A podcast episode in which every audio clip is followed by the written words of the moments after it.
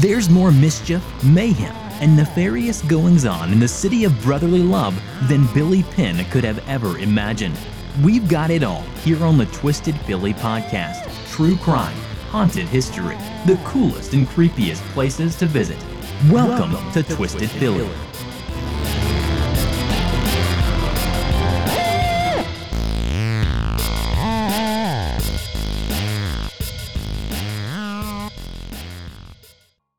In 2013, the Violence Policy Center's annual study, When Men Murder Women, indicated Pennsylvania had the 14th highest rate of women murdered by men in the United States. For over 20 years, the Violence Policy Center's study documents homicide against one female victim by one male offender. The study analyzes FBI data from the annual Supplementary Homicide Report. Between 1996 and 2013, the rate of homicide against one woman by one man dropped from 1.6 per 100,000 to 1.3. I understand data analytics. I build reports like that at work on a regular basis. And depending on your business, what seems like an insignificant percentage point can actually make a significant difference. But when I think about 1.6 women versus 1.3 women, it's hard to visualize that. Those small percentage points don't make a lot of sense when you're talking about a human being, a woman, and whether or not she will be murdered by her husband, her boyfriend, or some random stranger in a dark alley. Stories like this one, a woman murdered at the hands of someone she loved, are hard to hear. For me, they're made all the more difficult when illuminated by Christmas lights, a festive red and green, the glow from the tree and a fireplace, while the family waits for Santa to arrive.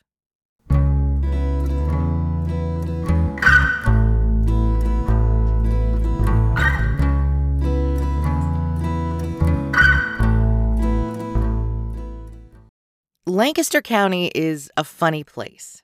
Nestled in the rolling hills of Pennsylvania, Lancaster sits about 70 miles outside of Philadelphia. It's known for the Amish and the Pennsylvania Dutch, plus antique marts, some of the best and the biggest in the entire country, lots of discount shopping outlets, shoofly pie, whoopie pies. There's even an annual whoopie pie festival, which my daughter and I attended a few years ago because she loves whoopie pies. Unfortunately, it wasn't everything it was advertised to be. I said it's a funny place. Well, to me, it's the towns in Lancaster County that make me laugh. I never expected what seems like a sleepy little farm community to have towns named Blue Ball, Bird in Hand, Intercourse, and Paradise. It's almost ordered in a way. Yes, my Beavis and Butthead sense of humor means that at 48 years old, I still laugh at the names of those towns the way I did when I was 12. And should I have understood the humor in those town names when I was 12? Probably not. A town called Paradise creates a vision in my mind. I picture miles and miles of Pennsylvania farmland, a breeze blowing through cornfields, the lush green rolling hills, dense forests, never mind the smell of cow shit and the fact that when I'm on the PA turnpike, I lose cell range every time I pass a cow. You don't smell the manure in paradise. Well, you do, but you shouldn't because the town is called Paradise. Paradise Township, PA is a small section of east central Lancaster County with only about 5,000 residents. In 2012, Paradise Township sold Afghans commemorating 300 years of incorporation. There was a big old covered bridge on the center of the Afghan with historical buildings embroidered in the corners. Peaceful, quiet, rural, pastoral, these are all words that come to mind when I think of Paradise, Pennsylvania. And then I remember our state has the 14th highest rate of murder against women, and that bucolic vision is shrouded in blood.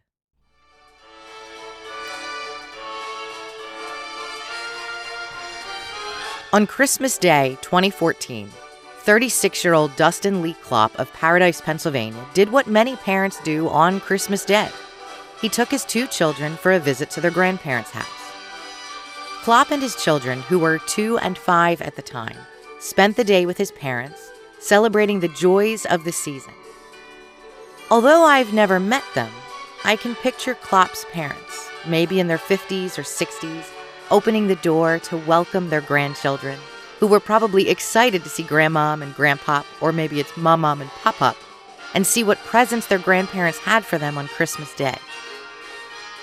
Did they have a Christmas family dinner? Was it turkey or ham? Did they watch Christmas movies together? Later that afternoon, Dustin Lee Klopp made a very important phone call from his parents' house. And about an hour later, he left. Now, Klopp didn't have the sort of job that required he work on Christmas. He worked in construction and wasn't required on a job site that day. So, what could have been so important to pull a father away from his family on Christmas?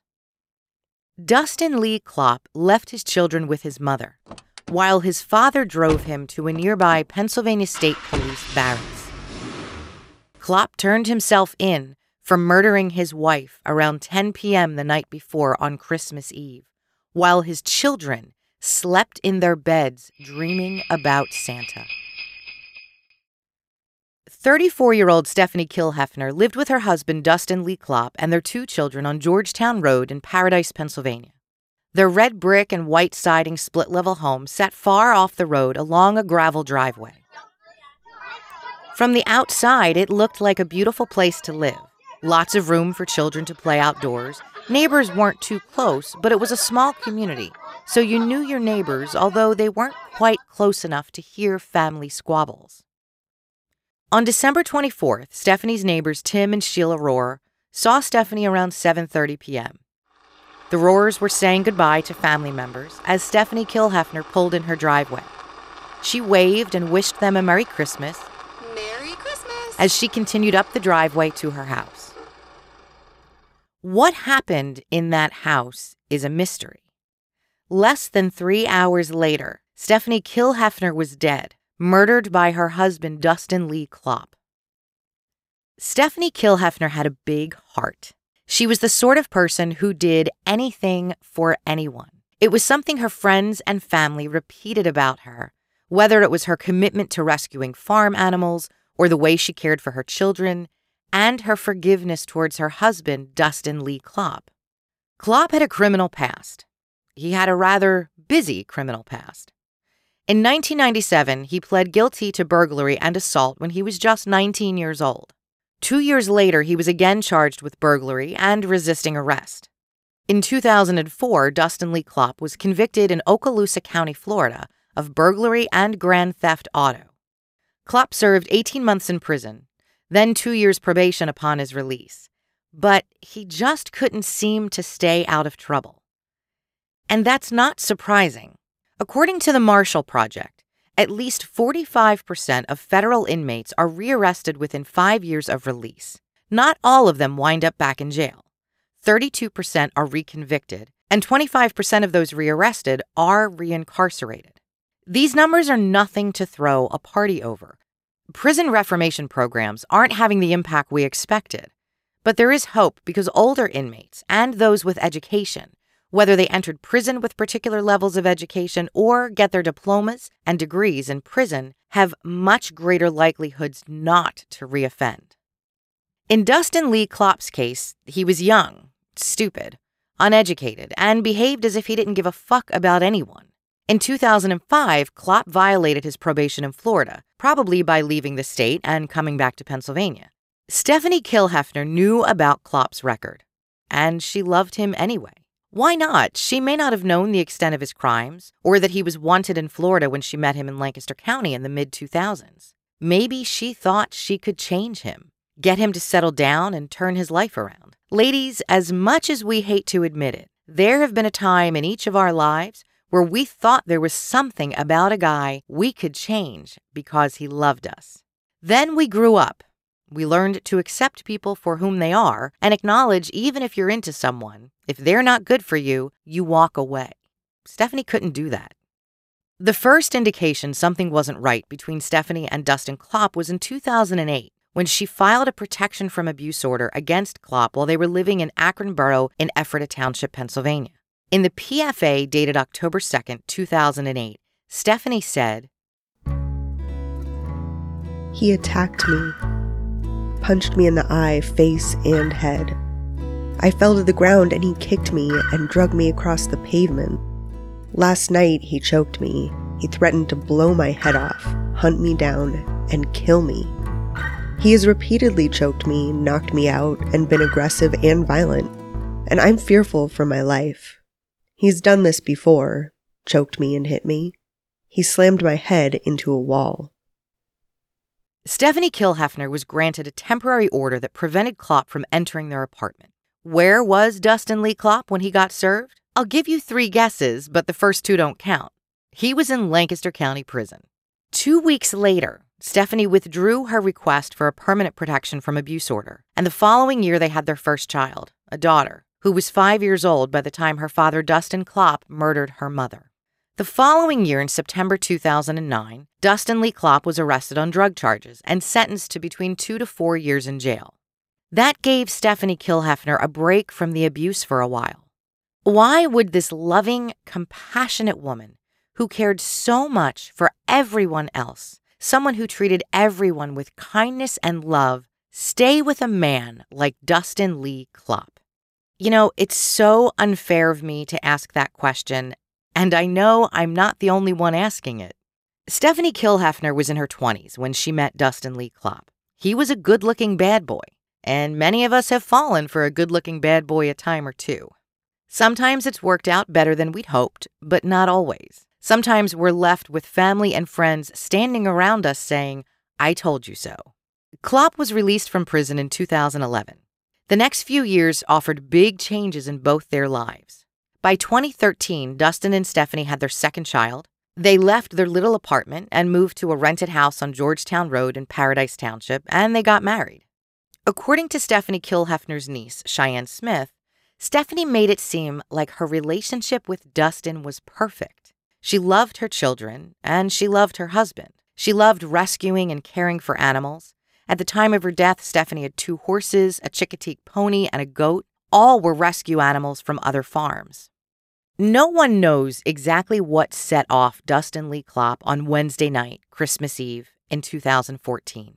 Stephanie's neighbors saw her around 7:30 p.m. She got the kids to bed and sometime shortly before 10 p.m., she and Dustin had an argument. God, I remember holiday arguments between my parents, between me and my ex husband. One year, I can't believe I'm going to share this. One year, it was so bad, I left the house on Christmas Eve and stayed at the Doubletree Hotel near my house. I walked in and it was filled with so many Christmas trees and holiday decorations I threw up when I got to my room because I was so sad. Around 3 a.m. on Christmas morning, I checked out. I went home and tried to put the pieces back together and salvage the holiday. So I get it. I get fights on Christmas Eve, but not what happened next. That I can never understand. This is a warning about the next segment of this episode. It includes violence against Stephanie Kilhefner. Dustin Lee Klopp was so mad at his wife Stephanie Kilhefner that Christmas Eve, he punched her in the face. Then he grabbed a knife and cut her throat. Apparently, that wasn't enough because she was still alive. So he got an axe and beat her in the head. Neither the police nor the Lancaster County District Attorney released the details of the argument, other than to say whatever upset him doesn't matter. It's no excuse or justification for what Dustin Lee Klopp did to his wife, Stephanie Kilhefner. Klopp cleaned up the blood and other evidence of what he'd done. He put Stephanie Kilhefner's body in a car carrier bag. That's the sort of nylon bag that covers luggage or other items people transport on top of the roof of their car. And he put the bag inside a shed behind their house. The only comfort in this story is the children slept through all of it. They had no idea what their father did to their mother when they woke up on Christmas morning. I'm sure they wondered where Stephanie was. She was home when they went to sleep, and they probably asked for her when they got up to open presents. I wonder what Dustin Lee Klopp told his parents when he arrived later Christmas morning with the children. Maybe he said Stephanie had a migraine and was home in bed. Or she had a stomach bug, she can't possibly leave the house. We didn't want the kids to miss Christmas with their grandparents. And by the way, Dad, later on, do you think you could give me a ride to the Pennsylvania State Police Barracks? Dustin Lee Klopp called the Pennsylvania State Police from his parents' house a little before 5:30 p.m. on Christmas Day. He admitted what he did. The state police arrived at his home on Georgetown Road and found Stephanie Kilhefner where Klopp said they would, in a car carrier bag in the shed. Dustin Klopp called the state police on Christmas Day and told them he killed his wife Stephanie Kilhefner with a knife and an axe. How can how could anybody do that though? Jerry Fenninger has lived across the street from where it happened on Georgetown Road for almost two decades and was shocked to learn what happened. Police say Klopp initially called them around 5:30 p.m. Christmas Day to say he had killed her. About an hour later, they say that he came to the Lancaster barracks and told them the violent details. State police say Klopp told them he got in an argument with Kilhefner on Christmas Eve and punched her in the face. When she fell to the ground, he took a knife and slit her throat. Then he grabbed an axe and hit her in the back of the head repeatedly before hiding her body in a shed near his house. Cold.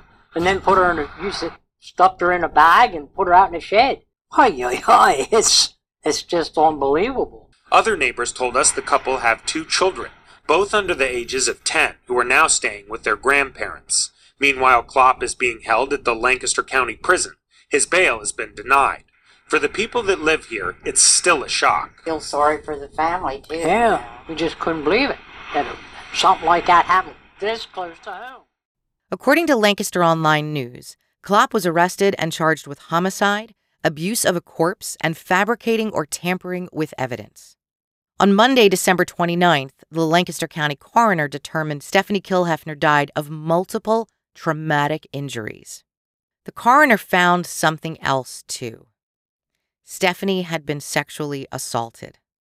On Wednesday, February 18th, 2015, the district attorney filed a felony sexual abuse charge against Dustin Lee Klopp in addition to the other charges filed immediately after Stephanie Kilhefner's murder.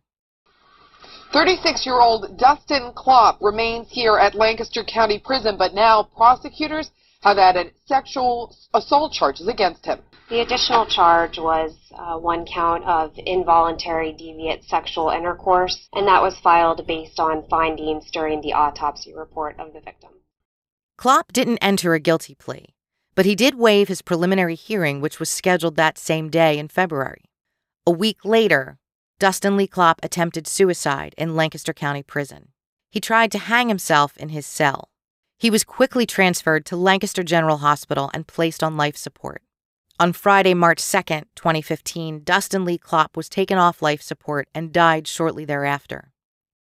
Dustin Klopp had been in prison since turning himself in to police Christmas Day for the brutal murder of his wife Stephanie Kilhefner at their home in Ronks.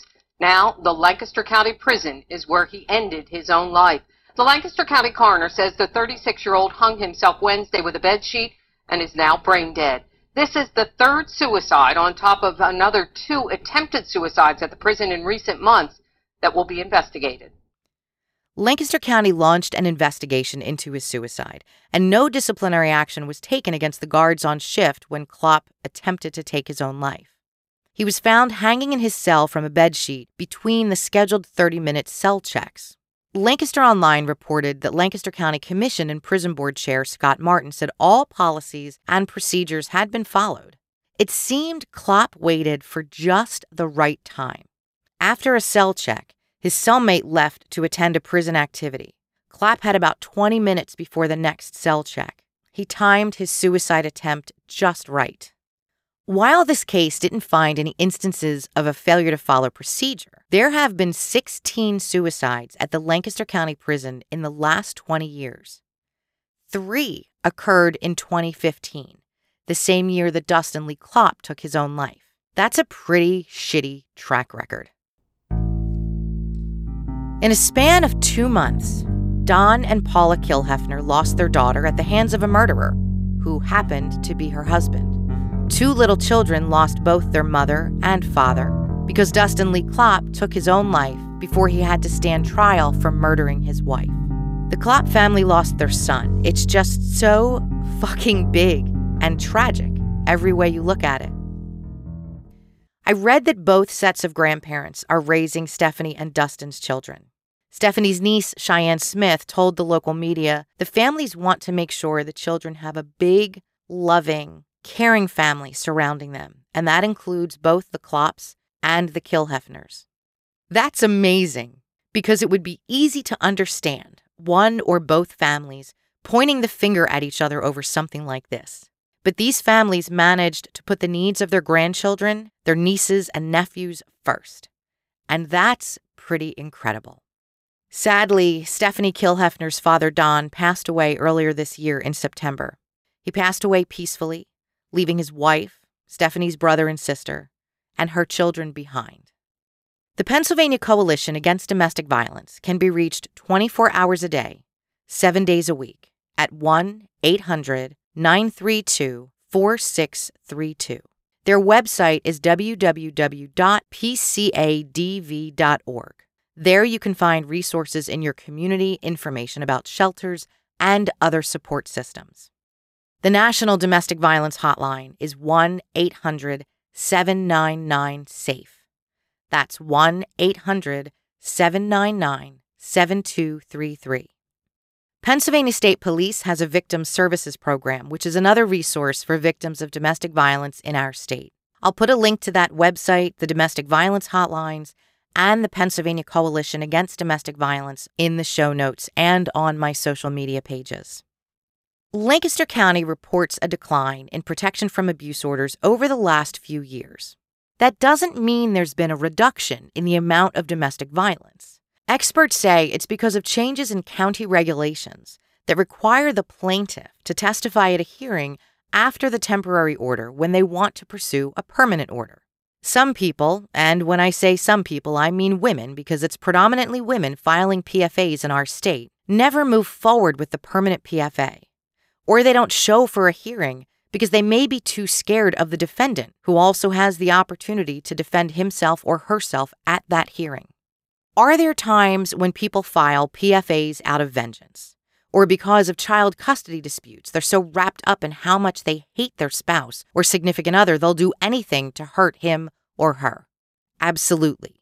But that's the exception. It's not the rule.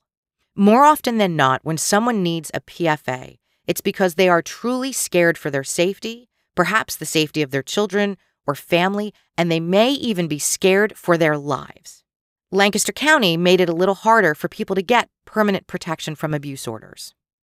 There are also people who submit requests for a PFA and then change their mind. They want to work things out. They want to forgive. Things will get better.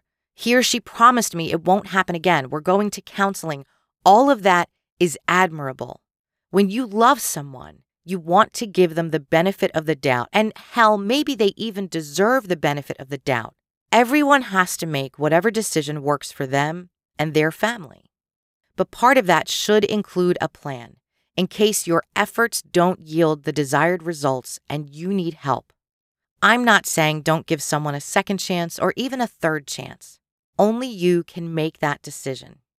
I'm encouraging anyone in a domestic violence situation to have a backup plan. If you won't do it for yourself, do it for your kids or for your friends and your family, the people who love you and don't want to see anything bad happen to you.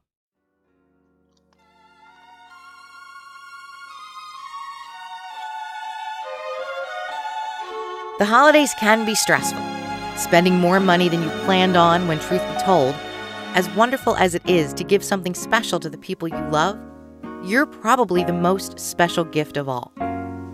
We drive ourselves nuts sometimes to get the decorations up, not eat too many Christmas cookies, fight with family over when and where we'll be celebrating. All I want to do is put my feet up with my fireplace blazing and watch a movie. That's it.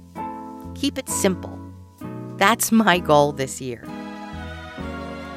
When you feel holiday stressors creeping up on you, there's something you can do about it. Talk to someone a friend, a family member, a professional.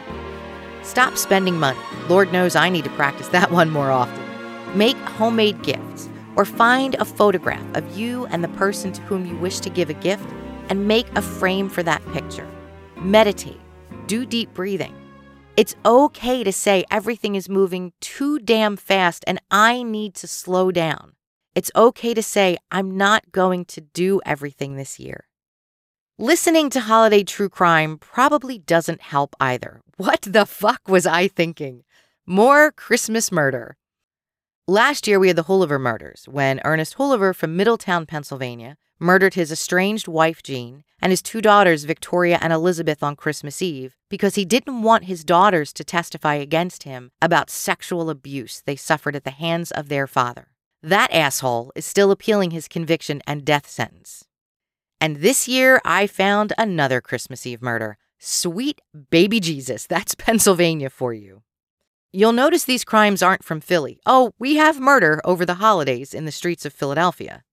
Drive bys as someone's walking home from a holiday gathering, home invasions while people are wrapping gifts, stories that don't get too much attention because they happen every day. So hold your loved ones tight, Twisters. Tell them how much you care.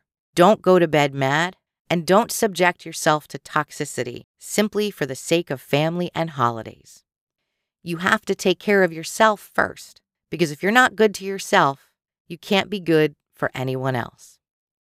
I'd like to thank Brianna, co host from the Murder Dictionary podcast, for the voiceover you heard in this episode.